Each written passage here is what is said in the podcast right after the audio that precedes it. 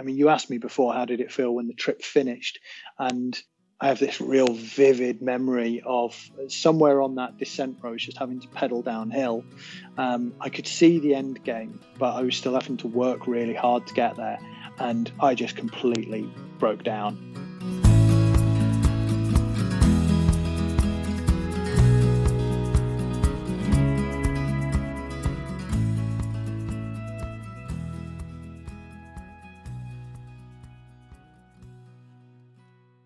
Hey, folks, welcome to the Adventure Sports Podcast. I'm your host, Mason. Uh, today's episode is just, oh, it's, an, it's incredible. Tom is so real, he keeps it so uh, raw for us. Uh, he, obviously went through a, a, pretty hard time with, with his wife passing away. Um, and as he said uh, to me, was he grabbed life by the horns after that and decided to do this trip that he had been talking about for 20 years, which is bike pack across Iceland.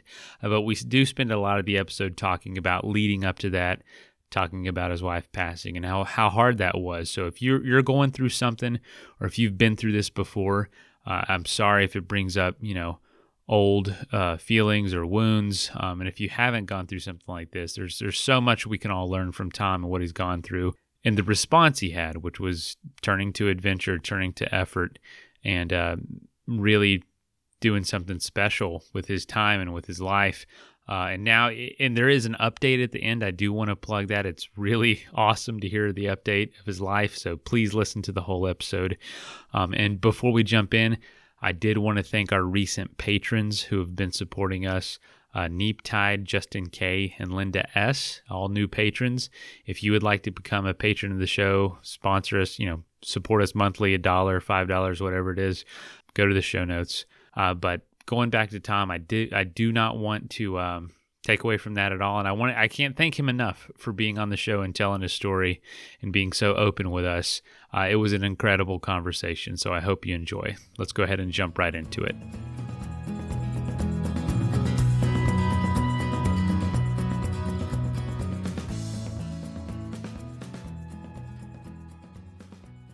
All right, folks, welcome to the podcast. Today we're talking to John, oh, Tom Johnstone. I already messed it up. Tom, welcome to the show. hey, thank you very much for having me. So, so Tom, I, I know it's a lot later over there, so I really appreciate you jumping on, and I know you're enjoying one of our uh, or Athletics beers, Athletic Brewing beers. But uh, t- tell me where you're coming from in the world, and if that is home, and where you grew up, and if not, where did you grow up? So I'm coming from the up on the coast in North Wales in the United Kingdom, and the little town that I live in now is just sort of 10 miles, 10, 15 miles away from where I grew up. So I've moved around and lived in various towns along the coast here. But um, yeah, I guess North Wales has been home for at least two thirds of my life growing up there, what kind of things were you into? Were you an, an, explorative kid? Did you get did you have a lot of freedom growing up, or did you have to discover adventure and adventure sports on your own later? I was very lucky. We grew up in a house that was sort of on the edge of town, so you know I had I had town and suburbia on one side of me, and fields and countryside on the other.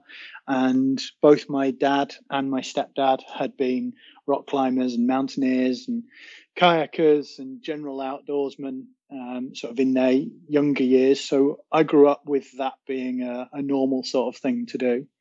And when I was about 10 or 11, um, I think probably in an effort to get me out of the house and out of my mum's hair, um, she sort of threw me out there and, and made a few contacts for me, made some, helped me make some new friends who were into mountain biking. So I spent pretty much every summer holiday and weekend and evening after school from the age of 11 up until I was about 16 out riding bikes in the woods. Um, I joined the local canoeing and kayaking club and the local climbing club.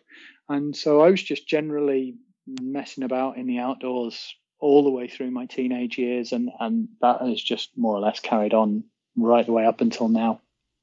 Is there a, a, a decent enough culture in that area to to you know ha- have enough groups or enough support to do that, or, or are you still kind of outliers in a lot of ways? So at high school, I was definitely an outlier. You know, my high school had maybe 1,400 kids in it. And, and out of those 1,400, there was maybe five or six of us who mountain biked, and probably a similar number who climbed, and, and even fewer who canoed and kayaked. Um, but the the culture in the area, you don't you really don't have to travel far to get to a town that is a huge adventure hub. And you know, North Wales was a little bit different back in the, the 80s and 90s when I was growing up, but certainly now, you know, school kids now and, and kids of some of my friends, they're riding their mountain bikes to school and they're going climbing after school and they're going out paddling on the weekends. And there's a huge culture here of it. And mountain biking, especially over over COVID over the last 18 months has absolutely boomed. And there's kids out digging trails in the woods, and there's people riding everywhere. And the adventure tourism industry in North Wales has absolutely exploded in the last 10 years. So we have got, you know, we've got a surf lagoon and we've got rock climbing and we've got canyoning and whitewater rafting and mountain biking. And we've got pretty much every activity you could want to do in North Wales. Maybe not on the scale of, you know, our whitewater rafting is nothing like the whitewater rafting that you've got out in the US. Um, but we've got some genuinely world class mountain biking. We've got some of the best sea kayaking in the world. We've got incredible rock climbing. So there's a lot you can do close to home here and a lot of variety. Anytime someone on the podcast is in an area I've never been, especially, I'm always looking up Google like pictures while you're talking, and and I just there's so much of this area I've never even seen. I feel like I've never heard about it. Yeah, and I guess in the UK, um, you know, people are more conscious of the the big mountains and the more wild spaces up in Scotland, and you know, the Lake District in England gets a lot more hype. Um, but I do think Snowdonia is really getting on the map, and like I say, Snowdonia's just got that. Oh, Snowdonia and North Wales has just got that bit of real bit of everything, and only little bits and pieces of it are really out there world class stuff. But you can go from surfing before breakfast to mountain biking to you know three three and a half thousand foot mountains, which is as big as they come over certainly in England and Wales, but you know, some decent mountains, and, and you're doing all of that elevation. Um, you know, you can do a, a, a lap of a big mountain before lunch, and then you can go out climbing on some of the stuff that rock climbing really had its infancy. Some classic routes. You could rock climb all afternoon long, and then you could go out and have a barbecue on a beach and go stand up paddleboarding with your friends or take your kids riding at a, a sweet pump track of an evening. You really can just bounce activity after activity here. And, you know, I've lived here, well, I lived here for the first 20 years of my life, and I've been back here now for six. Um, and there's still mountain bike trails I've never ridden. And there are more rock climbs in North Wales than anyone will ever climb. Uh, so there's a huge amount to do here. It's just on a slightly lower scale than out in the Alps or out in Canada or the US or elsewhere in the world. I don't think that's a bad thing. Sometimes to me, the most beautiful setting is tarnished by, you know, the amount of people or the amount of hype around it or the, or just the the amount of development even and finding a smaller off the beaten path a, a smaller I, have my favorite mountains i've ever climbed have been smaller than the biggest ones around that area just because i'm there alone you know? I'm sure that's the same sensation. Yeah and, and we've really got you know we're really becoming critically aware of that in North Wales at the moment because so many people in the UK, because of Brexit and COVID, are now holidaying in the UK and they want to get out of the cities and into the countryside. And they go to the places that are most obvious and easiest to learn about. So most of the people who come to North Wales for the first time will go to some of the big adventure park places where it's like pay and play adventure, and then they'll go and climb up Snowdon, which is our biggest mountain, three and a half thousand feet, and it's just got a huge, great big like footpath, gravel footpath all the way to the top and back down again. And on a busy summer's day, you can have hundreds and hundreds of people on the summit waiting for their summit selfie, and you know hmm. those real honeypot areas are getting massive traffic but then you can be five kilometers away on a different peak and have the summit to yourself for an hour without anyone else turning up there. And you know, there's a there's another area of North Wales called the Clwydian Range, which is a smaller range of sort of hills and mountains, and very few tourists go there. So as a local, you can always find an empty spot. Doesn't matter how good the weather is or how busy the area is. There's always somewhere to to get outside and to jump into some water or hike or bike or climb. It's a good spot. What is the A list of things to do? And I always go for the B or C list because with the lack of of you know crowds to fight and whatnot, it becomes the new A list. It becomes the most impactful experience there. And now there's obviously things at the top of the list that are obviously some things are popular for a good reason. They're they're incredibly gorgeous or incredibly just amazing. But um, when you really get into it, you want that peace and want to get away from folks. That that's a it's it's it's the same exact case here in the states. So so when did it become uh, for you a, a, a way to make money because you're a professional mountain bike guide? Well, I have been. I'm. I'm not anymore. I've moved away from it a little bit, but um, I, I, I still run a, my own mountain bike coaching and guiding company. I set that up in January of 2010, and I've sort of wound things down over the last couple of years um, through.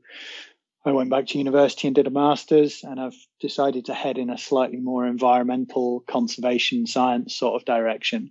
Um, but I still run my business mostly because I've got a handful of fantastic clients who I do trips with every year and who I just love running trips for. But um, I I got into being a, a, mountain bike guide and an outdoor professional really by mistake. And that seems ridiculous considering I grew up in an area that is pretty well known for outdoor activities and my parents were outdoories and I was one of those kids who did get to go on those summer camp things of climbing and biking and canoeing. So, you know, I'd met loads of outdoor instructors by the time I finished high school, but nobody had ever suggested to me that you could do it for a job.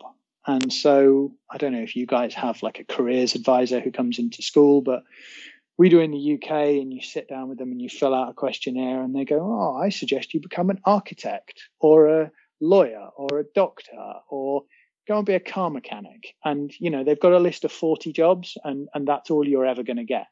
And being an outdoor activity instructor or guide wasn't on that list. And so it just wasn't in my my worldview. I had no idea it was an option.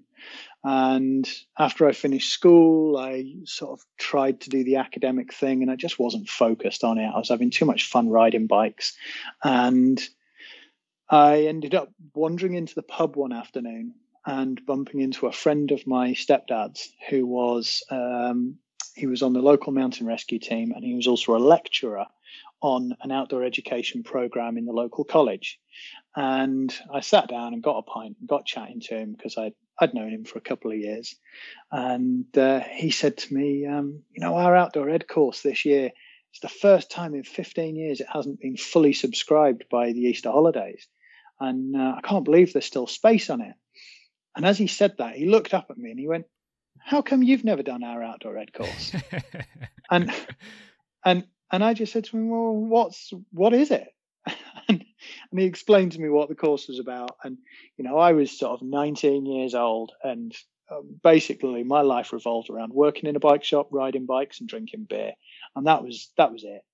And he explained the course to me, and he said, "You'd be perfect on it, but if you take a place on that course, you've got to take it seriously and don't waste that place. Because if you're just going to ride bikes and get boozed up and mess around on the course, then you should let somebody else who's going to take it seriously have that place. And, um, you know, I, I went away and a couple of days later, I thought, oh, let's go into college and find out a bit more about this course. And I got in and it sounded awesome. And Mike's words just rang in my head. I was like, well, if I'm going to do this, I need to do it properly. And so I signed up, and two years later, at the end of the course, I'd I'd absolutely aced it. You know, I got straight distinctions, really without putting in very much effort. I didn't booze it up and mess around at all. I worked hard enough, but I hadn't had to work really hard. and it was the first time in my life I'd ever found anything that I was just so into that it didn't feel like hard work. Um, so yeah, so I did I did two years at college, and then off the back of that, I went to university and studied outdoor and environmental education at university. And I would like to claim that I did that because it was the the, the good career choice and the academic decision. But in reality, I figured that three years at uni meant another three years of not having to get a full time job. So right. I could ride, so so I could ride, I could ride my bike a bit more. So uh, yeah, so I went to uni and rode my bike a lot, and and and very similar story at university. You know, I got to I got to halfway through my second year at university and looked at my grades and and went, oh man, if I put in five percent more effort, I'm going to get a first class degree out of this. And if I keep cruising where I am, I'm still going to get a very good degree out of this. And um, yeah, I just I knew at that point that was the point at which I had to knuckle down and and actually work to get the grade that you know I was I was capable of. Um, and I came out of university with a really good degree and a stack of outdoor guiding qualifications. And I'd taken every opportunity I could to get work experience or to go and freelance. And so straight out the door, I was into the world of being an outdoor guide. I, I love to uh, love to ask this to folks who are guides and, and, do this for a living, do adventure sports for a living. H- how did it change your relationship with the things you loved? Did it did it enhance it, or did it become something you had to do? I think that I staved off the inevitable departure out of the industry by being multi-skilled. So, um, you know, in in the UK, I guide hill walking and rock climbing and canoeing and kayaking and mountain biking and caving and you know, archery and, and all all sorts of canyoning and coasteering, all sorts of different activities. And because of that variety, it meant that I was always doing something different. 2017, I think, was one of those years where I, I just decided I was going to do as much work on my bike as I could. And so every job that came in, if it was biking, I said yes to. If it wasn't biking, I kind of went yeah and hold up, held off until the last minute and then then did it. And so I spent 120 days working on my bike that year, and then another 65, 70 days doing my own personal riding and bikepacking trips. And by the end of October, I remember I did a five day guiding course um, up in North Wales, and I got off my bike on the Friday afternoon and threw it in the back of the van and went, I don't ever want to see that thing again. And on the Saturday morning, sold it. and so um, the years where I did too much of the same thing, um, yeah, I just you do get sick of it. But yeah. being multi-skilled, you're always able to just flip it up and go do something else for your playtime. Or, you know, the the following year, 2018, I did hardly any mountain bike guiding, which meant that by the middle of the year, I was really stoked to be riding my bike again just for myself. Fantastic. So I know we kind of are on this podcast, and I know the story of this podcast is we're, we're, we're going to get to that. Um, but I, yeah, I'd love to honestly, folks probably see some sort of indication or heard about it in the intro or in the title of the podcast, but don't know ex- exactly where it begins. But I want to know like what went on in your response to it through adventure sports and how that how that changed you?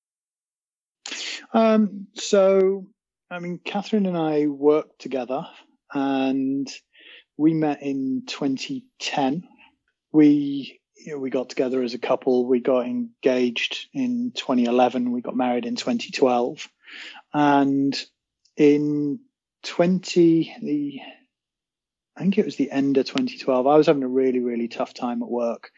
Um, we just, I worked with, um, sort of inner city youth and children at risk. And so it was a really high, high stress, high conflict working environment. Um, and it just sort of tipped me over the edge to the point where I, I ended up had, being signed off work um, for mental health reasons for about three months. And through that period, um, once she'd sort of given me the time of just lying in bed and and not really doing very much, eventually she just sort of turned around to me and said, "You need to start going riding your bike again. If you do nothing else for your day, you need to get out of the house and go and ride your bike." And so that was what I did. I just go out and just ride my bike, just in the local area, in the woods, in the park. Nothing, nothing serious, but just got out and ride my bike. And after a couple of months of doing that, I got back to work and felt a lot better. Um, and then the end of 2013, um, Catherine was diagnosed with stage three um, melanoma, so skin cancer. And stage three is like 95% survival rate curable. Um, melanoma is one of those cancers where if it's stage one, stage two, stage three, you're all good. They're just going to do a bit of surgery and you're going to go home and they'll do checks on you and, and keep an eye on you. And, and that's that. Was there any lead up to that or, or any sort of indication? Was there a lot of time in the sun? That's a lot really typical. I'm very fair complected, so it's something I you know have to yeah. keep in mind a lot. No, not at all. Not at all. She'd had a mole on her back uh, when she was a teenager that um, a doctor had removed when she was 18, and that had been um, that had been sent off for tests. And I forget the name for it now, but that was you know they knew there was something wrong with that mole, but they were like, yeah, but it's fine, it's been removed. And we subsequently found out that the doctor hadn't removed enough of the tissue around that mole and so it had just sat there and lain dormant in her for for the, the subsequent almost 20 years. Um, and in that year those years 2012 2013 um, uh, the organization we worked for went through a merger and then it went through a restructure. And i think just the amount of stress that she was under at work i ended up leaving leaving the center. Um, in, in 2013, but she stayed on. And I think just the amount of stress that she was under just allowed her immune system to get suppressed to the point where the cancer was able to sort of spring up. And when she went to the doctors initially about it, they just said it was an infection because uh, she found a, a, lump in her armpit in her lymph nodes, and they just said it was an infection and gave her antibiotics and sent her away. And and this went on for a couple of months, and eventually they reluctantly sent her for a biopsy, and the biopsy result was, yeah, this is this is actually cancer. Mm. You need to get in, and we need to operate on you. And you know, whenever the c word gets dropped, um, you know, your your whole sort of your vision goes a little bit funny, and and your whole world sort of has a little bit of a shudder, and you go, yeah, but it's okay. This is stage three. This is curable. It'll all be all right.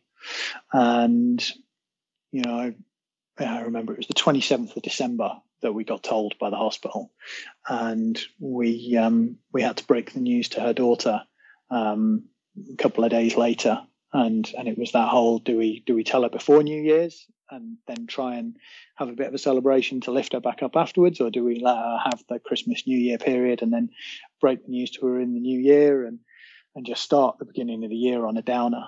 Um, you know, and and Alice was what she had been 12, 13, yeah, 13 at that point. So a real rubbish age to find out that your mum's got cancer.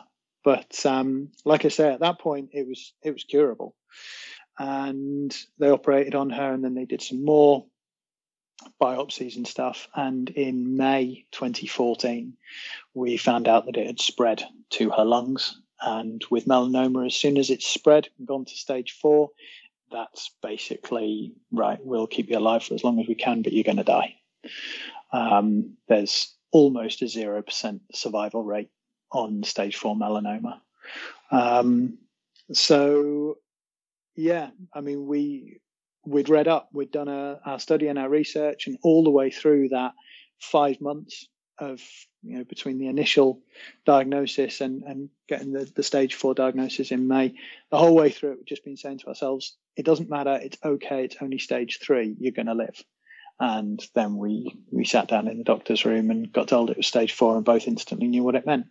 And you know they try and lift you, and they try and tell you, but it's okay. You know there's new treatments coming online all the time, and but we both knew there and then what it really meant. Um, and what was how was she feeling at that point physically? Uh, fine, fine, fine. I was going to yeah, say, was it obvious or was fine. it you no. know nothing seemed to be going on? No, no, you would have had no idea if you'd have met her in the street. Not a clue. Um, uh, and what was really crazy about so it was either the fourth or the sixth of May, uh, 2014, and it was that day, that evening, I was having to leave home to go and get the ferry across to Ireland to go and lead a four day um, road cycling trip with a, a, group of private clients who they still come back and do trips with me now. I, I did a trip for them last month. Um, but yeah, we had the diagnosis in the afternoon and then we drove back to our flat. And as I was sitting on the bed, throwing clothes into a bag to pack to go away for five days, trying to just compute everything that had gone on. Um, and yeah, the, I, I, I phoned my my parents, um, and and I, and I phoned my stepdad. My my mum still worked, still works now, um, but my stepdad had retired at that point, and so I phoned them up and just said to my stepdad, um, "I I need you to come on this trip with me," and um, it's one of the only times I've I've ever called him up and asked him for something, and there was no questions, no ifs, no buts, no anything. It was just, "Yep, okay, I'll see you at the ferry." And he packed his bags and he came and sat in the passenger seat of my van as we drove around Ireland for five days, just to, I guess, just because I'd asked him to, just to keep an eye on me, just to to help me get through those that initial that first week. And yeah, I guess I called him because I didn't trust myself to be by myself uh, for the first sort of two days of that trip before the clients arrived. Um, and that that afternoon, as I was packing my bags, um, I remember Catherine came in and sat on the bed next to me and held my hand and said to me, "When this is all over, I want you to find someone else and be happy again." And I got so angry with her because we both knew where it was going to end, but she was already saying it out loud. Um, so that was May 2014. And then she was very outwardly very well through her treatment. Um, 2014, she spent a bit of time in hospital in 2015, um, but she bounced back from that pretty quickly. She continued working for most of her treatment time. And into 2016, um, you know, in June 2016, we were on holiday together, um, going out walking and, you know, visiting nice little villages and stuff. And then in July, we tried to go away for another holiday and she went downhill and got to the point where she was sleeping for 23 23 and a half hours a day. And you know she was still mobile then um, when when she woke up. And then by august she was in a wheelchair 24 7 and could do very little for herself anymore. And by the middle of august i i, I took her into the hospice where she ended up dying um, the start of September.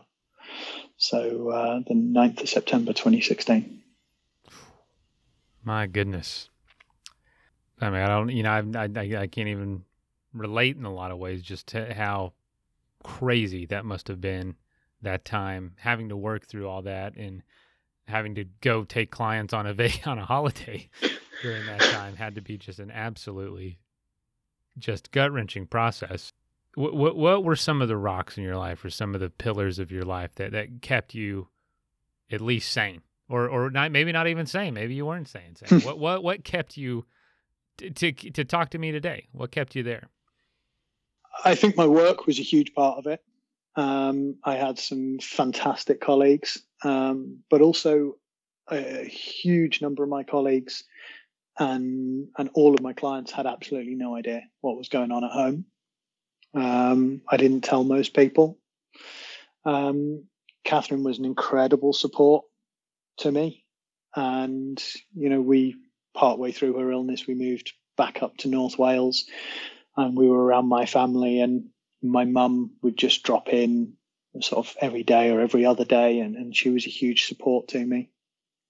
And um, some of my friends from, um, from when I was at university, you know they were just absolute rocks and still are to this day. I've got I've got uh, a couple of best friends who I know I can phone any time of night or day, and whatever is happening in my life, if I need them to pick up the phone or if I need them to drive for six hours across the country to come and pick me up, or if I need to go and sleep on their lounge floor for a month, I know that the answer is yes before I've even asked the question. And yeah, those people were incredible. Um, one thing that my mum came, I don't know where she found it from, but but something that she started um, really prescribing to, which I didn't really learn about until after after Catherine had died. Um, but my mum's this it was this concept where in in times of major stress or or trauma like what we were going through you have to imagine everybody as like a series of concentric circles and the people who are in that inside circle are the people who are right in the core of the trauma. So that was Catherine and her daughter Alice and I. The three of us, we were the ones who were right in the thick of having to live with that day in, day out. So we were in that inside circle. And the next circle out from us was the next nearest people. So Catherine's parents and my parents and, you know, our best friends. And then the next circle out from that was you know, like my aunties and uncles and cousins, and, and as to the support network, just getting bigger and bigger and bigger. And when you're in that real state of trauma and and really high stress, you give support inward in that series of concentric circles, and you vent your stress and your pressure outward, and you never do it the other way around, because the people who are in the circle inside you, all they need is your support and your help, and they don't have any space or energy to help you get through your stress and your challenge in it. And I know finding out about that was a huge, a big thing for my mum, and that definitely got us through. Even without realizing it, that got us through. Um, yeah, a, a lot of a lot of the trauma, and like I say, my work was a massive blessing to me. Um, I I regret how much time I spent away from home through those years. But I'm also very conscious that if I hadn't have been away from home, essentially getting paid to play in the mountains, I would have been going insane. And, you know, I got paid to go on some incredible trips whilst whilst Catherine was at home or going through cancer treatments. And when things were really tough, she'd tell me and I'd go home. And when she had it covered and she could cope, she'd tell me to take the work and get out of there. You know, bless the people that just step in, that are able to support and be there for folks. And uh, I'm sure you have no idea what you can go through until you're until you're kind of thrown into it. Um, you don't want to. You definitely don't want to. What, what do you think it taught you being on the side of having to cover that up to to host clients and host, you know, take people on adventures that they're going to remember mm-hmm. forever. Mm-hmm. Do you think it taught you anything about, you know, how you treat others or how you might not know what someone else is going through being being in that position yourself for so long? Yeah, I think I think that I I, I, definitely think I learned a lot of that from it, but I also know that a huge number of my colleagues um, had a, a, massive, massive dose of that. Um, you know, at that time, I was sort of course directing um, outdoor adventure programs for, for adults and kids. And sometimes my staff team, I'd have 15 or 20 instructors working underneath me as we were delivering a course for the week. And, you know, the, I think it was maybe the, the 18th of June 2016, I was away working and, and I'd been course directing three or four weeks of courses back to back and just going home on the weekends. And midweek on a Tuesday or a Wednesday, Catherine phoned me up and um, just said, "I've got I've got a hospital appointment tomorrow, and you need to be there." And that was all she said. And and I knew what that meant. It meant that she was expecting to go into hospital and to be told that there was no further treatment that was available to her and there was nothing more that they could do. And so I sat down with my staff team and you know, out of the 15 of them who were there, um, only one knew what was going on at home. And I phoned, I phoned the office and I said to the office, you know, this is what's going on. The, the senior management and all of the sort of the back end support crew, they all knew, but the instructors on the ground around me they didn't because they didn't need to know that because they didn't i didn't need them to behave any differently around me. I just needed them to do their job. Um, and so i phoned the office and i told them look i'm i'm going to have to leave in the morning. Um, this is the situation we're in. I don't think i'm coming back this summer. Um, and i sat my staff team down and uh, you know I, I just said to them look um, i'm really sorry i have to leave the program tomorrow morning and i won't be coming back for the rest of the season, and and this is why. And you know, it's just an an absolute bombshell when people get told that out of the blue. Um, and I went back and continued to work with a lot of those instructors later in the season and the following year. And I know that it changed the way that they look at the, the staff team around them because I'd worked with them through three summers whilst Catherine was ill at home, and never never needed to tell them. Um, and you can't be in a total state of trauma for three years. You have to find a way of getting up and going to work, and you can't you know you can't spend every working day telling people that your wife is dying of cancer and and all of the emotions that you're going through with it. Sometimes you just need some normality. You just need to be able to pick up your rucksack and put a smile on for your group and go out into the hills and give them a good day. And if you're not able to do that then you're going to be in a really really bad way because you're going to have three years of continuous grief. Um, and you know some people manage to find that slightly subtler balance where there is a little bit of it in their daily lives all the way through. Whereas for me, I just had to go away Monday to Friday and immerse myself in my work and enjoy all of the playtime in the hills I could get, and then go home on the weekend and live with, you know, the real truth of the the situation that Catherine and I were in. And speaking of grief, you mentioned that uh, once some some time passed and that initial grief w- was was past, you you grabbed life by the horns. Was your response? um, yeah. What did that mean to you, and why do you think that was your response? Oh, 100% that was my response because um, ever since that experience of you know being by Catherine's side, um, through those years and uh, eventual passing, um, my like mantra has been, I didn't survive that to not survive this, mm. because that was without a doubt the hardest thing I have ever, ever survived, ever gone through. And it was a million times harder than the hardest bike ride I've ever been on or the grimmest weather I have ever had to deal with in the mountains. You know, it's just, you can't even compare them. And so now, when anything arduous or difficult comes along, it's just like, yeah, but this is nowhere near as hard as some of the stuff you've survived and got through. So just crack on.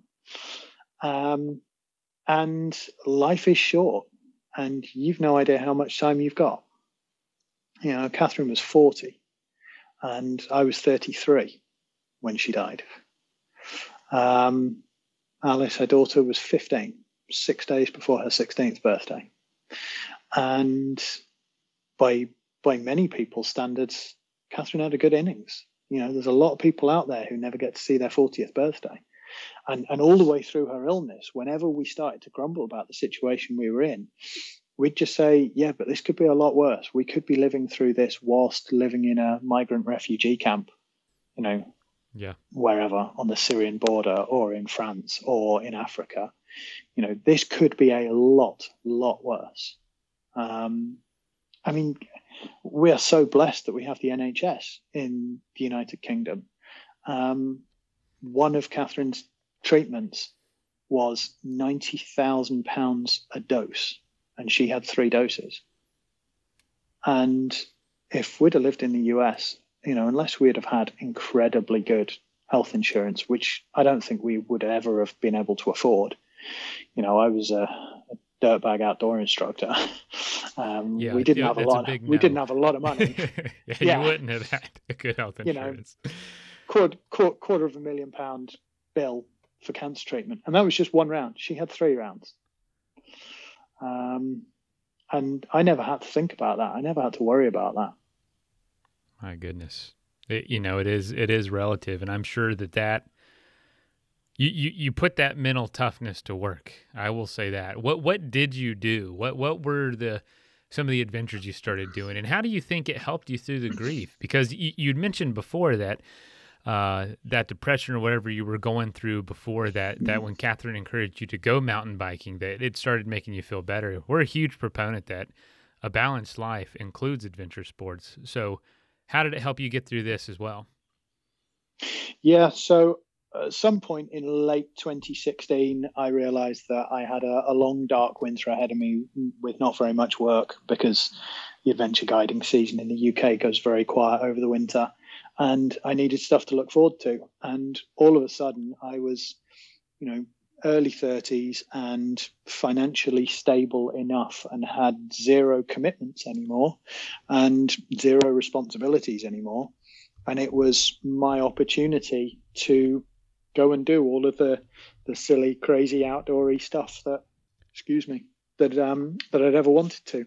So late 2016, um, I just started looking at this empty calendar for 2017 and just being like, right, you know, now's the time.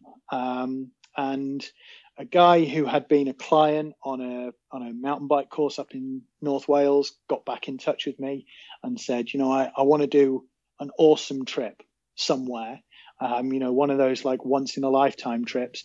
What can you organize for me? I'm thinking about maybe mountain biking in Iceland. And I was like, yep, 100%. We can go do a biking trip in Iceland. It'll be epic. It'll probably be a pretty small group. There's going to be like three, four of us, maybe. It's a pretty niche sell. And, you know, there was only him. He didn't have any friends he wanted to go and do a trip like that at that time. And and I started planning it and was like, oh, this is going to be epic. And then I was also getting really into pack rafting at the time, and someone had just said, you know, oh, I'd love to go and do a, a backcountry pack rafting trip. And I was looking at photos of incredible places all over the world, and, and the Lofoten Islands were one of those that just kept catching me. And so I called Si up and I said to him, I know you wanted to go mountain biking in Iceland, but how do you fancy going pack rafting and hiking across the Lofoten Islands? And he was like, I literally have no idea what that is or what it entails, but it sounds ace. Let's do it. And then about 20 minutes after the call, he sent me a message saying, I just Googled it. Is that place for real? and so the the two of us and another friend of mine, we went out to yeah, we went out to Lofoten for 10 days in June, uh, in the mid in the middle of summer, so 24 hour daylight, and we did a, an epic pack rafting and hiking trip. And I got asked to go and do a couple of weeks mountain bike guiding work out in Germany that summer. So I went out and did that. And um, I'd got back in touch with my dad, and he was living out in um, in Denton in um, Texas at the time. And so I, I, planned a trip to go out and see him in the November. Um, my mum and I went on a whale watching trip in Norway in uh, in late October, and I just I just started booking all of those trips that was like I just need to do this. I need there's no excuses. I just need to do this. Um, and oh, I had eight days mountain biking in British Columbia um, after I left my dad's, and oh, wow. that that that place is something else, isn't it? Just Squamish. Um, if you've been, you know. If you haven't, you need to go. It's there's um, nothing like it. Nothing. There like is nothing there. like it. Nothing. But the the big trip um, that you know since I since I've been about thirteen or fourteen, I don't even know where it originally came from. But since a kid, I'd just always sort of had ticking in the back of my head. One day I'm going to go and ride my bike across Iceland. And I got to 2017 and realized there was no more one day. It was now. I'm going to go and ride my bike across Iceland. Um, and so I booked the flights, and you know, I had a I had a couple of sponsors really helped me out. Um, I got a, a, a, tire deal and some dehydrated food um, sponsorship on it, but you know, 95% of the trip I self funded, and I just booked my flights and bought the map. And um, oh, if anyone is into geeking out over maps, just go buy a map of Iceland, even if you're never going to go there, because there is some cool oh, stuff on that map. Yeah, I'm gonna have to get one. I see, love maps. Uh, when you see a map and you're like, "What is that symbol for?" and then you go and look at the key and it says geyser. You're like, "Wow, that's cool." um, and and yeah, mid mid August 2017, I flew out to Reykjavik and um, put my bike together got the bus out onto the south coast of Iceland and went down to the DC 10 wreck, which um, is infamous on Instagram, and put my tent up. And that was where my my riding, my biking trip across Iceland, finally, after whatever it had been, probably 20 years, um, finally started. And yeah, so what over, was the goal? What was your plan? Were you were you biking on roads? Was it off road? And how long were you planning to do it, and, and, and what were some of the highlights you were going to see? Yeah, so I'd, I'd given myself 10 days in country, um, basically sandwiched in between guiding in, doing that bike guiding in Germany and having a whole load of bike packing trips to lead in, in Scotland. So I had a 10 day window and I was like, boom, go in, riding across Iceland. And, you know, I was going to ride across the country. So I was doing a coast to coast and the you know, there's there's various coast to coast options you can do in Iceland, but the one that stood out to me and made the most sense is um, is is a, a, north to south or a south. I did a south to north um, crossing all the way across Iceland through the interior and um, roads in Iceland. There's a little bit of tarmac in the cities, and the ring road around around the, the island is tarmac, but everything in the interior is gravel it's it's a whole other world of gravel. It's like nothing I'd ever experienced before. But um, before I got to the gravel, I decided that I was going to go and ride through an area called the Laufga Trail, and that uh, that runs more or less from the south coast um, over to a valley uh, called Thorsmork, and then from Thorsmork up and through to Landmannalaugar.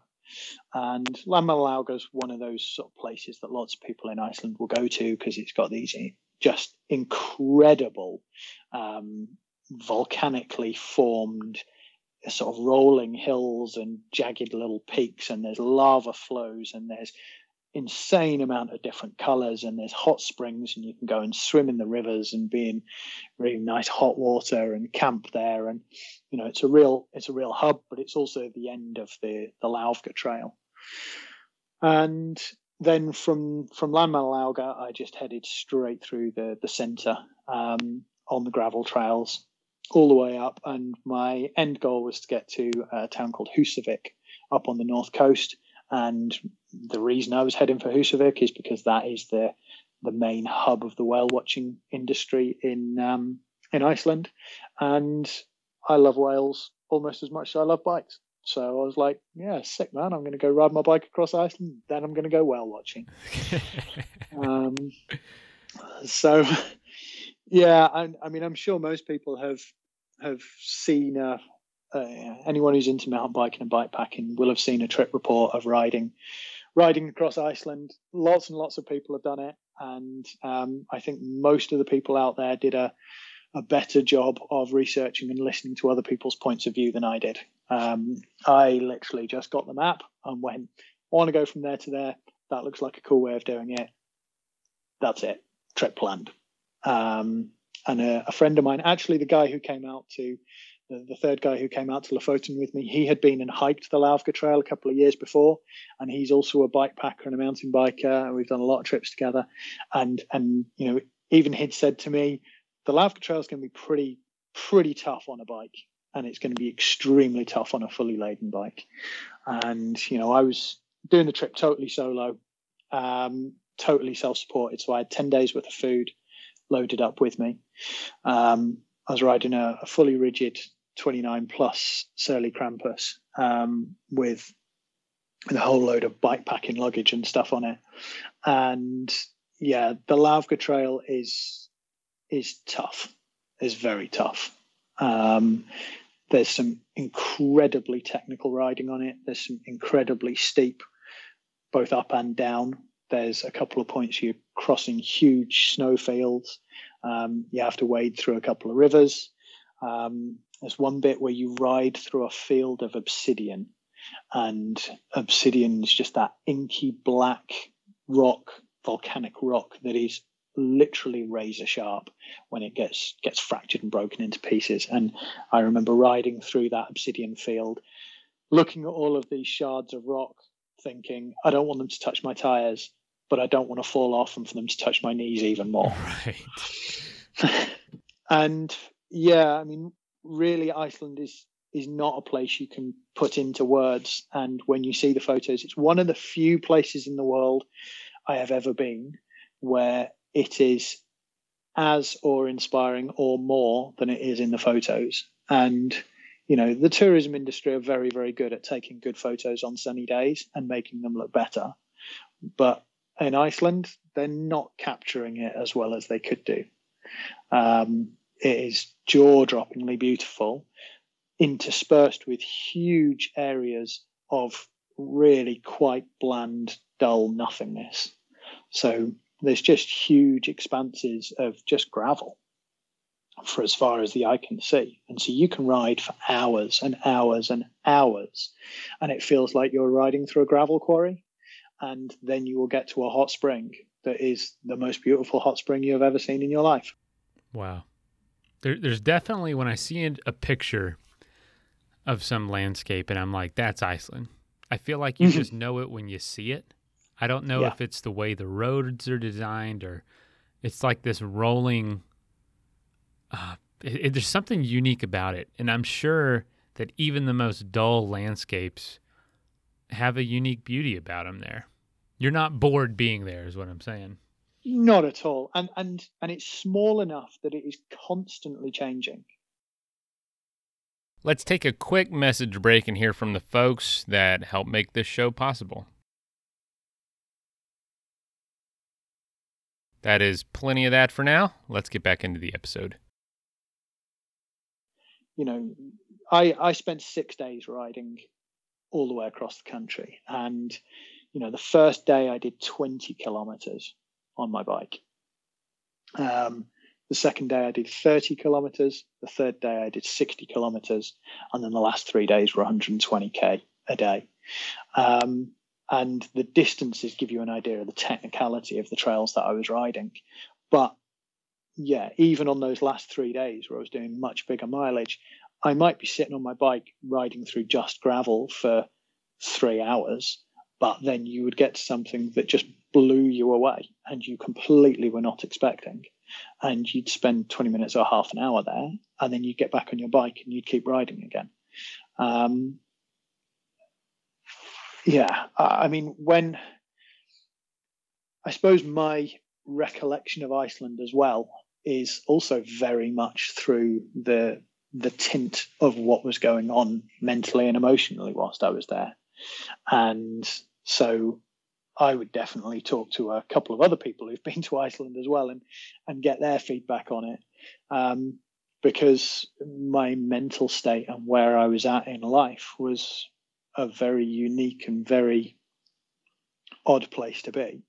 And I think much like my planning of the route, um, I I just sort of gone, this is what I'm going to do, go and do it, and not thought about it anymore. And and I also hadn't thought about is really doing a solo wilderness bikepacking trip a year, uh, the anniversary of taking your wife into the hospice that she died in. Is that really a clever thing to be doing? And you know, now looking back on it, I go, no, that maybe wasn't the sharpest idea you ever had. and and certainly some of my friends at the time were a little bit like, oh man, I think Tom's opening himself up for a whole world of misery here. That's going to be hard. And riding your bike through the interior of Iceland, if you are in physically and mentally good shape, is going to be tough. It's an extremely hard place to go riding bikes. And I was physically okay because I was guiding quite a lot, but uh, I wasn't 120k a day, multiple day bike fit. And mentally, I definitely wasn't. in quite the place that you should be for a trip like that. Do you think that you had any, I mean, in a strange way, do you feel like you had any sort of advantage? Oh, yeah. I mean, completely. When I was in those points of incredible difficulty, and I mean, on, on the last day, I'd set my bike up perfectly for the trip. I'd done all my homework. I knew what I was doing. I was very experienced bike packing rider by that point. But I the saddle I was riding on, I'd had for eight years, and it had just always been like Old Faithful, um, the trusty saddle, and and and it failed on that trip. Um, it got to the end of its life, and it got to the end of its life on day five, and I still had 120 kilometers to ride, and for that entire final day, I spent five minutes sat on the saddle pedaling, five minutes stood up pedaling, and then five minutes off the bike walking and pushing. And I just repeated that cycle four times an hour for the entire day. And that's an incredible amount of discomfort and, and pain and struggle. But the whole way through that, there was two things going through my head. There was one, you didn't survive that, what you went through last year to not survive this. And then the other one, there's a guy in the UK who used to own a bike shop called Charlie the Bike Monger. And Charlie makes stickers that are a little bit more out there and um, a little bit more humorous, but maybe not towing the line quite as much as they should do. And so, um, you know, some of Charlie's stickers are like, I break for cake. And my um, my drinking club has a cycling problem. Right, right. But yeah, but one of Charlie's stickers just says, "What would Lance do?" What would Lance and do? What would Lance do? You know, he's one of our Athletic Brewing uh, athletes. Oh yeah, yeah, very cool. he well, loves athletic. that that sticker was on the top tube of my bike, exactly at the point where my foot swung over my top tube every time I got on or off my bike across the entire of Iceland. And I got on and off my bike a lot as I crossed Iceland. And so every damn time I got back on my bike, I'd glance down to swing my foot over and just see what would Lance do? and, and all I could think was keep going and then write a book about it. there you go. That's so, yeah, that's what he did. Keep going. So, so those were the those were the two mantras that got me across Iceland. you didn't survive that to not survive this. And what would Lance do? Keep going and write a book about it. My goodness, that's no. Oh man, that is too funny. Golly. Well, yeah. you know, doing something, and I know you've done bigger trips. Ten days. It's crazy how life changing an experience can be in in a week and a half. You know, um, yeah. you, you, think you need months or years um, to do an adventure, but really some of my most impactful adventures that I tell all the time were days, mere days, um, yeah, or weeks, and uh, you know, having done something that you set out to do and had such a long build up to twenty years, what did it feel like to finish that? To be honest, I think it was just relief it was over. Hmm. Um, yeah, getting emotionally getting across Iceland was infinitely harder than the physical of getting across Iceland, and the physical was pretty tough. So it was just utter utter relief. Um, you know, on on the first day of my ride, I was going up a big climb, and I saw four bikes coming down towards me, and they stopped for a chat, and it was four riders um, from British Columbia, all very good, very handy riders on big full sus trail bikes, and um, and they just stopped like rabbit in the headlights looking at me and were just like what what are you doing? I was like i'm riding my bike through to, to husavik and they were like no you can't. You, you can't ride that bike on this trail and i was like yeah sure i can it'd be fine and they were like no seriously i, I don't think you can ride that bike through you know we've just ridden the trail heading south we know what's coming we don't think you can get that bike through. We struggle to get our bikes through and we're not loaded. You know, my, my bike weighed 40 kilos, my bike and all my gear on it. And, um, wow. and they were like, just, just turn around, come down with us and you can get a ride in our pickup truck around the campsite. And then, you know, you'll probably be able to ride the next day from there. And so I had that opportunity, you know, two hours into the start of my trip to just go, yeah, all right, take the easy route. And I didn't. I was just like, no, no, it'll be it'll be fine. like, oh, if you're sure, man, but I really don't think you should be going that way. And and off I went, and I carried on. And was that was it was it as bad as they said, or were you like, okay, this is oh, it is hard, but well, there was there was one section where it was a really badly eroded um, sort of gravel ridge line, and the footpath was maybe 18 inches wide, but it had a series of really steep, loose steps going down to it that were far too steep to roll the bike down. So I had to pick the bike up and carry up my shoulders. And as I was going down these steps and across this this ridge, I you know I had a 400 foot drop off each side of me. That if I'd have dropped the bike or if I'd have gone, it was loose, gravelly scree. It was 400 foot in each direction. Um, and then a bit further after that, there was a you know a, a, flight of steps that had been built out of rocks, all the way down into this beautiful section of trail that took me down to the campsite. But again, it was it was just that the it was so massively consequential.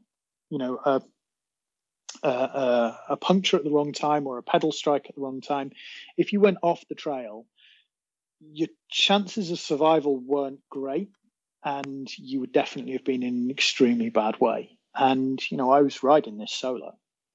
Um, nobody would really notice that I was missing for another eight or nine days because although I was never far from other hikers or four by four drivers or campers, there was never anybody expecting me to get somewhere and therefore would identify that I wasn't back. The the only people who were expecting me anywhere were my clients in Scotland 10 days later. And it would only be then that people would ask the question of, where's Tom? Yeah, so it was incredibly difficult riding. And it's not a place to take a fully laden bikepacking rig. It would be great on a, on a trail bike. You know, they were having their bags sort of luggage shuttled around for them. But even on a even on a trail bike, they're massive, challenging, epic days out on the bike with brutal climbing and incredibly technical descending. Um, so yeah, they were they were right. It wasn't a place to take a bikepacking rig, but I took it there anyway. Um, and I was blessed with the weather. You know, I had sunshine the entire way across Iceland, which is almost unheard of to have seven consecutive days of sunshine. And I had a tailwind for the first five days no, the first four days. And on the fifth day, I met a guy riding down the down this gravel road towards me the other way and, and then stopped to have a chat with him. I only saw maybe four cyclists on the whole trip and um, stopped and had a chat with him. And he was doing a much bigger sort of tour, but all of tarmac and gravel roads. He'd been out 16 days and he'd ridden in a in an easterly direction, in a northerly direction, in a northwesterly, in a westerly, in a southerly, and in a southwesterly direction. So he'd ridden most points of the compass, and in 16 days he'd had a headwind every single day. and and and I just said to this guy, I was like, I so hope for you that the wind turns and that you get a tailwind very very soon. And he still had like another six or eight days of his trip. He was doing a massive grand tour all the way around. And and as he set off heading south and I carried on heading north, about 20 minutes after he'd left me, I felt this faint whisper of breeze. And I went, huh, I got a headwind. Like, oh, it's a really gentle breeze. It feels like nothing to me, but it'll feel epic to him. And over the next four hours, that gentle breeze built and built and built and I was riding across the interior of Iceland, heading towards this 22 kilometer descent down to the ring road in the north. And, you know, all the way across, I'd just been like, I know that the, you know, the end of day day five is just going to be this huge, great big 22k, just blasting descent all the way down to the road. It's going to be incredible. And as I eventually got to the edge, where literally, you know, the view of the, the north coast of Iceland comes in and you can see the end goal, even though it's still, I don't know, 30, 40 kilometers away. Um, I sort of rolled over the lip and this headwind had become so strong that I put a couple of pedal strokes in, rolled off to start my descent, and just rolled to a stop and the headwind was just stopping me Gosh, dead in my tracks. That is the, that's the worst. That's the most frustrating is when you can't even roll downhill. You, you got couldn't even downhill. roll downhill. Yeah, yeah, and yeah, I remember getting off my bike at one point just to try and get a break from this this wind, and lying down uh, next to this rock to try and get out of the wind because it was the only windbreak I could find. And the rock was only big enough to hide my head behind. So I put my head behind it to trick myself into thinking that I was hiding from the wind. But the whole of the rest of my body was just lying out in the road, getting whipped by the wind still. like an ostrich with its uh with its head buried. Yep. You're just like, oh, I'm yep. fine. I'm fine. I can do yep. this. exactly. So exactly. that was the last day, huh? That was the penultimate day. I ended up having to break that final descent into an, an overnight halfway down it because it was just taking me so long to get down. And wow the, the the next day, the last day, which is the day I was just riding for five minutes, sat, riding for five minutes, stood, pushing for five minutes. Um, I eventually got out to the road, and I think the waterfall's called Godafoss.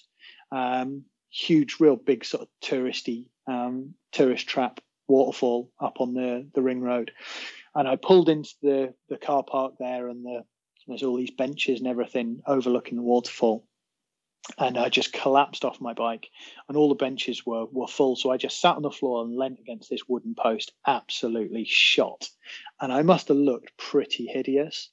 Um, and after about five minutes, this American woman just walked over to me with uh, a handful of fresh grapes and an apple, and just looked at me and went, "I'm sorry, I don't have anything else for you, but you look like you could really do with this." and she just handed me these grapes and this apple. And i one of the only times in my life i've been actually speechless. I couldn't conceive how to thank her enough because i'd just been on dehydrated meals for six days and you know and, and on a real emotional roller coaster for six days and all i'd been dreaming of for the previous two days was grapes and she just handed me a bunch of grapes really and yeah and I, I just I just needed that moisture, that fresh, that fruity, that clean, that moisture. And she handed them to me, and I must have just inhaled them. And she just sort of stood back and, and looked. And I was like, those were the best things I've ever eaten. Thank you so much. um, and a couple of minutes later, someone else, someone who'd seen her do that, and they came over and were like, Do you want a cheese sandwich? It's like, I would love a cheese sandwich. And, and in that, in that moment, I just had this like faith in humanity just suddenly restored. Um, because yeah, I had been so. I, I, mean, it was only six days. It really wasn't a long period of time, but I was so emotionally so alone as I was doing that ride. To just for my first exposure to other people to be those two acts of of generosity. Um, I don't know if those people have got any memory of the the crusty, dirty biker they saw in that car park at Godafoss, but you know, I will never forget the the act of kindness that that they showed me. Imagine, you know, this American woman may, maybe forgot she even did that, and you're telling thousands of people that story right now about some grapes. you know, it yeah. goes to show you what really does matter in this world and ha- how big those those those acts of kindness can be. Um, yeah. What What do you think the biggest lesson you learned from the experience um, since then, and also what what else have you um, done to process the grief and, and and move forward since then? I think that trip really helped me process the grief.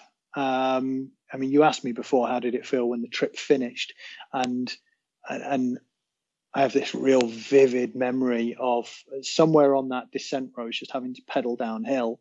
Um, I could see the end game, but I was still having to work really hard to get there, and I just completely broke broke down. And I I remember just tears streaming down my face as I was riding down down that mountain.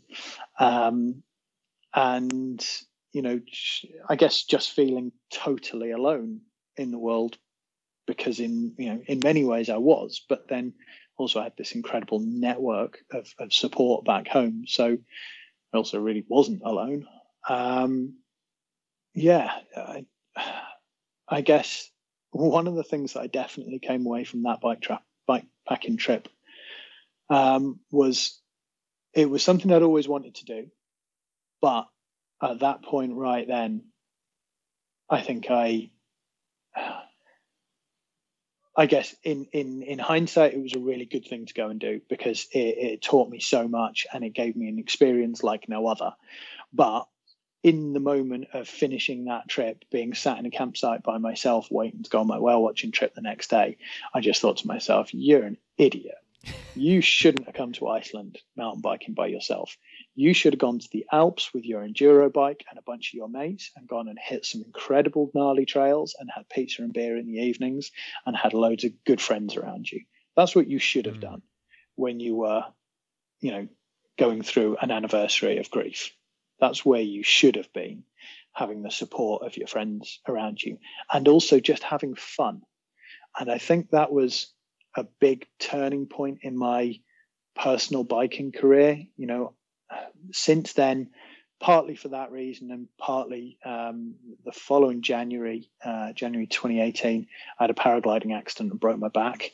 And that's really changed my ability to sit on bikes for long periods of time without being in a lot of discomfort. But since Iceland, I haven't done another really big bike packing trip.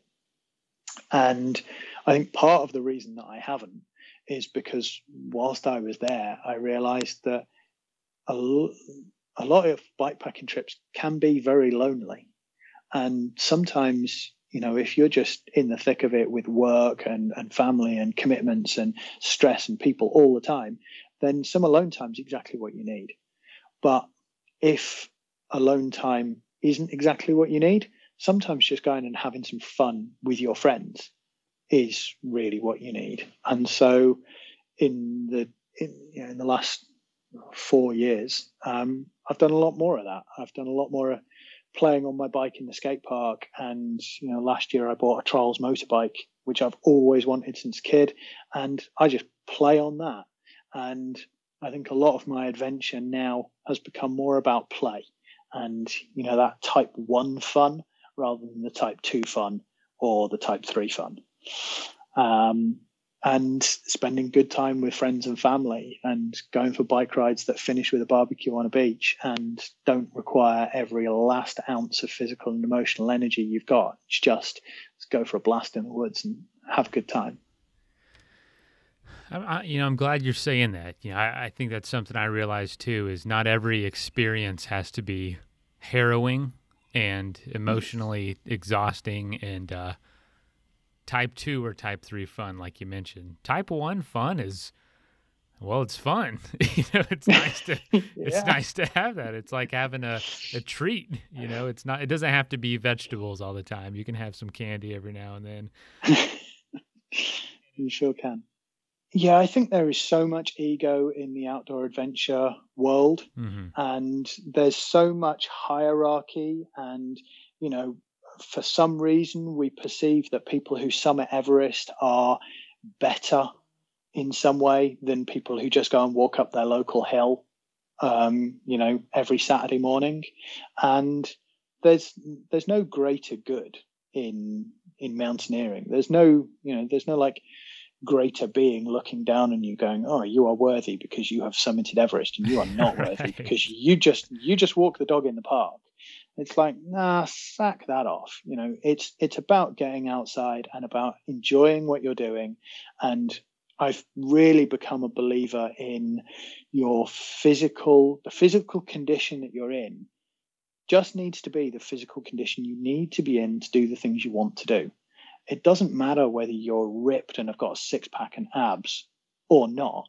It matters that you are you know your weight and your physical fitness is enough that it doesn't restrict you from having good fun and outdoor healthy lifestyle with your friends and with your family words of wisdom coming from somebody that knows that is that is so true. You know, we, we, we obviously hear, uh, you know, and not a lot, but we've had people with, you know, egos and, and, and I know we all deal with it. But I, I have to say my favorite, my favorite people to talk to are the people that I don't know much about because they don't share it all the time or post it everywhere. And you, you learn about them and discover them as you talk to them.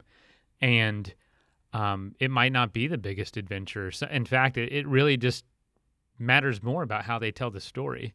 Some of my favorite episodes are about the most mundane trips people have taken, but they make it so dang entertaining to listen to that it's uh, that you realize that's what it's all about. How you tell the story and how you see it. Well, I, I, I know we don't have time, but you you mentioned breaking your back is uh is that that's a big deal. Yeah, I was very lucky. I had a 50% compression of L4 vertebrae. Um, so, uh, yeah, it was just the front half, so no no damage and no risk to the spinal cord. Um, so I spent a, a, week lying in Queenstown Hospital, um, laughing to myself with glee because I could still wiggle my toes. Um, and and I spent four weeks um, stranded out in New Zealand waiting for my insurance company to repatriate me, lying to my mum via Facebook, telling her that I was just chilling out and having a nice time in New Zealand, not lying in a hospital bed because uh, she'd said to me, "I don't want to know if you're going paragliding. Just ring me afterwards when you're safe." Well, I couldn't exactly do that because um, right. it was it was afterwards, but I, I wasn't all that safe and well. So yeah, I, I I broke news to her uh, in front of her when I got back to the UK a month later. Like, Mom, I, I haven't. I'm just relaxing in this bed. Yeah. haven't got up and I can't even get up now. So, oh my gosh. Well, I don't. Yeah, I don't mean to to joke about it. That's very serious, and that's something else you have to get through in the sense of coming to terms with with what that means for your life. How, how is that? Are are you all right? I mean, in the sense of what are you able to do things now, or is that pretty limiting? Yeah, no, it, it's it's really I have nothing to complain about at all. Um, it's really it only restricts me from doing um, very static things or very mundane things. So I, you know, if I have to sit in a car and drive for eight hours straight, I really have to go for a run or ride my bike or do some yoga before and after that, or I'm going to be in pain that mm. day and the next day and the day after. Um, sea kayaking is is a struggle now because you're just sat in in one fixed position for so long. Um, road cycling is a struggle, but uh, you know, it's really not breaking my heart that um, I, I can't do very much of that anymore because it's much more fun being off road. Um, yeah, I can agree. Uh, yeah, and and like sitting in a sitting at a desk um, for for the whole day in the office. Um, that's not great, but you know, I just I, I have a stand up desk, um, so no, I, I really have very little to complain about. Um, I think future bike packing trips will all have to be of the more, more, technical variety so that I'm stood up and out the saddle and sat down and moving around and, and using my, my torso as well, and yeah. not just sitting and spinning the legs. Or um, just or, or just make sure your seat's broken. No, I'm not doing that again. Or I, I, I bought a recumbent trike last year, and I absolutely love that thing. It is an absolute, absolute blast. I would love to do more stuff on that, but um, yeah, life, life at the moment is um, is taking me in adventurous directions that involve less multi-day adventure. Hey, I uh, I'm in that same boat, and I know a lot of the listeners are too. You know, it's it, it might be a while for some bigger trips, but it, it, it does not mean adventure is isn't there. It's it's it's everywhere you want it to be. It's right out your front door. Heck, sometimes it's in the four walls of my house. Um, I don't know if you can bolt a little bit on at the end, but um, I feel like I would like to give the context of where I'm where I'm at now because I've got a great woman in my life who's um, really helping me and and we're moving forward in a new direction and in your podcast and some of the other podcasts that um, uh, I, I've forgotten the name of it now, but there was a podcast that you interviewed a woman who, who she runs a podcast. They've really helped. they've really been helping me um, sort of get a get a focus for for where life is going now. Interesting. Yeah. Well, absolutely. Yeah. tell us tell us what's going on now. What are you doing next? So yeah, I guess I'm I'm heading on a very different kind of journey and adventure now. Um, I've I was very lucky three years ago to meet a fantastic woman, um, Nia, and she and I are expecting our first child in uh, in December. So no less kidding. than three months away. Yeah. Congratulations. Uh, thank you very much. Um, so yeah, that is a, a, whole different kind of adventure. Um, a little bit more than ten days across Iceland because we've got a, a, lifetime now of having a, a, little human in our lives to um, teach them the adventurous ways. Um, and yeah, on a on a far far smaller scale. Um, the other thing, the the little bit of adventure that I'm trying to do, I have never been any good at all at routine, and so my adventures have always been sporadic and different and big and wild and stuff. And I'm just trying to get out of bed every morning now and do do half an hour yoga every morning for a month, and that will help my back a lot and it will help my headspace a lot. And that's the direction of adventure at the moment. But I've been massively inspired by some of the some of your podcasts that I've listened to, and I'm really looking forward to in the next couple of years to uh, start going bikepacking and start going camping and and hiking with a, a curious, inquisitive little person. oh man, Tom, that's awesome. Man, I can't tell you just same thing. Life was so sporadic. Life was just so spontaneous. And I, am two years into fatherhood, and I just had a, a newborn at, uh, about six weeks ago. So I've got he's in the other room, and I'll have to say, man, two years in, terrible at routine. A lot of my fears. You know, there's times. There's times it's hard, but I, I, dude, I promise you, nothing's as hard as what you have gone through already through adventures and personal. Like it's, you can do any of this with a piece of cake. Um, it is hard, but I don't know about you, but I feel like life is so good and so in a couple directions before kids and when I was doing exactly what I wanted to all the time. Now it's less of that, but every wheel of the spoke is more balanced to where there's hmm. 10 to 15 aspects of life that are really good. Nothing is extreme necessarily and nothing is kind of an outlier. It's all balanced in it, it's a beautiful thing right now. I don't think it, you know, it won't stay like that forever, of course, but that's the only piece of you know advice or reflection I can give you as someone who's you know very similar to you in a lot of ways. It's routine's still new to me two years in, but that balance has been a really incredible thing. There's times where I'm like, man, I really want to kind of do something crazy, but you also yeah. you're also hesitant to disrupt the balance because you, you you enjoy it so much, and there's so much, so many aspects of life that are really beautiful now. Yeah.